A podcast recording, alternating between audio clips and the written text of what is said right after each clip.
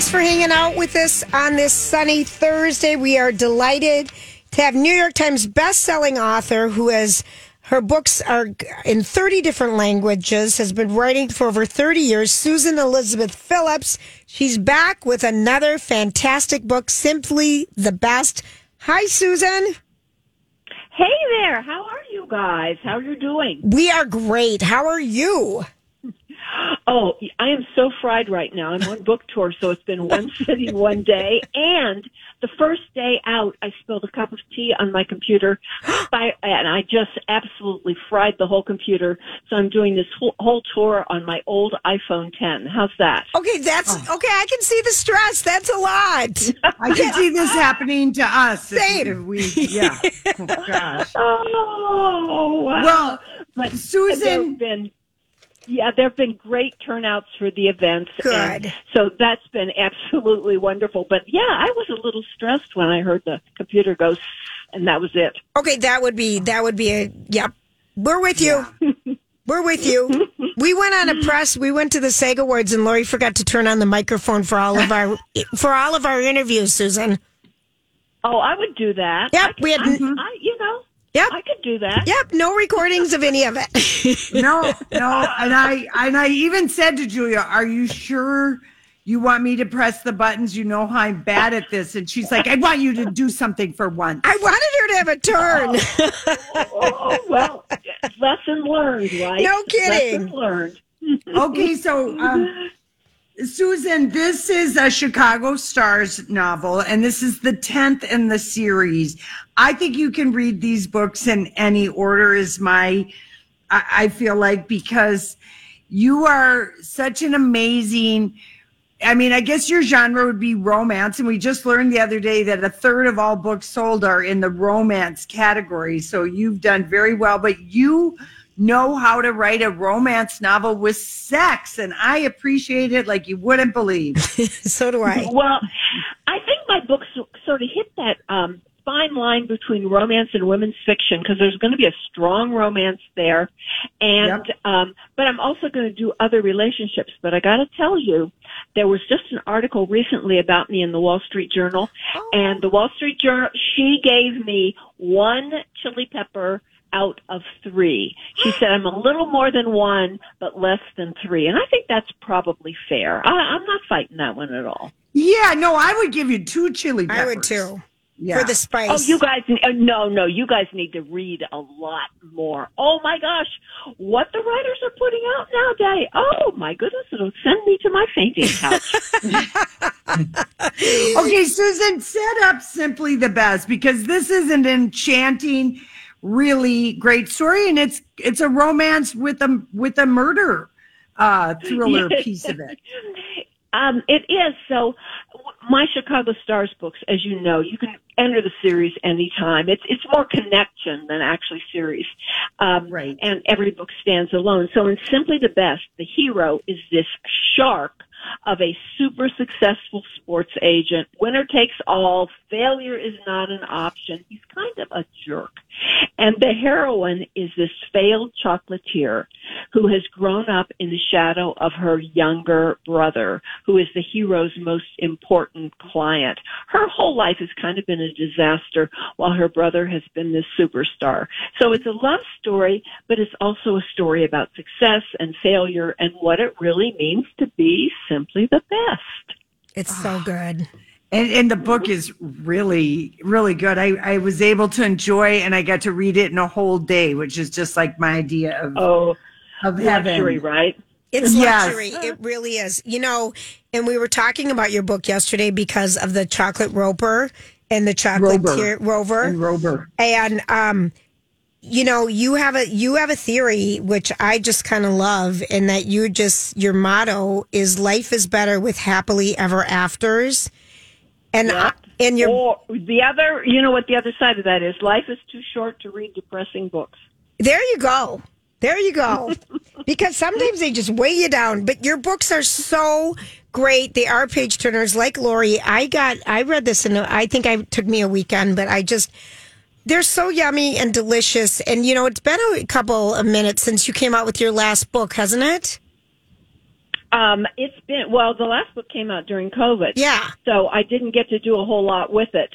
Um, and yeah, this is the first book since that's come out since then. You know, I, unlike some of my peers, I am a really slow, slow writer. I get a book out about every two years or so. It takes me at least two years to write a book. So I'm not, um, uh, you know, this is my 27th book. Oh, wow. But in terms of, compared to some of my, my peers who've written over a hundred books, I'm slow. Okay, Susan, I have to ask you because you basically invented the sports romance genre with Yeah. uh, fancy pants, I guess we could say. How have you enjoyed the sports romance of watching in real time Taylor and Travis? Has that not been fun? Hold on. They copied me. I was there with the sports romance way before they were. there you go. Hold on. But uh, honestly, we wouldn't. It, it's like out of a book or a movie. It really is, but uh, you know, having a book come out on Valentine's Day and it's a football romance with Taylor and Travis going on Yes. has been, let me say, it's been a blessing in terms of publicity. It's been so much fun. I love that. I, love it. Do you think they're serious? I mean, do you think this is going to go all the way? Yes, they're getting married. Lori's got him married. I have I've had them married for quite a while, and I'll tell you why, Susan. Just like in your book, you know, a, a romance, people have to be at the right time in their lives to f- be able to have the love, receive and give the love, you know, and they both have dated a lot of other people, so they've had experience in their 34, so it's just like all these things add up. I I agree. I I I think they're going to get married, but how they are going to balance these two huge careers? Because as soon as he leaves football, he's going. He's going to be the next Dwayne Johnson. He's going right into movies. Yeah. I- it's going to be. Oh, I love you. He's going into movies, not going to broadcasting. He's No, going straight to the big screen. She invented No, the yeah. genre. You She's know, step Susan. ahead of these I two. know. and but, you know, the first book I did in sports genre was actually about golf, which is the most boring sto- sport in the world. But the hero was like this good old boy Texas golf pro. Um, so that was that was kind of cool. But the Chicago Stars book started when I had this idea of what would happen if a woman who knew nothing about sports inherited a professional football team. And that was mm-hmm. my first book It Had to Be You. It wasn't supposed to be a series. It just kind of grew in a very unorganized fashion. It's so good. All these books are so. I, I you know, I just. Why aren't these on like the writing 'em. Hallmark channel? Why isn't somebody making movies out of all these? You know, I don't think they're they're sweet enough for the Hallmark Channel. Okay. Um, Let's go to Lifetime. Let's go to Netflix. I don't care. Yeah, there there are edges to them, and we have a pretty strong character development. Every major character, like I don't know if you notice in Simply the Best, every character in that book goes through a transformation in the Yes. process of the book.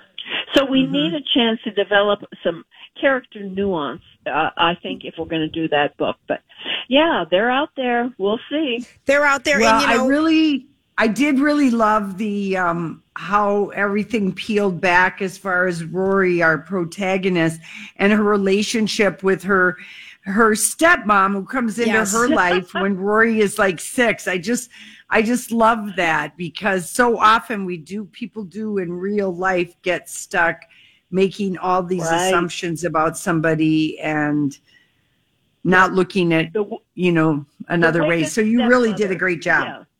Yeah, thank you. That was I like that, and I like developing a romance also with older characters.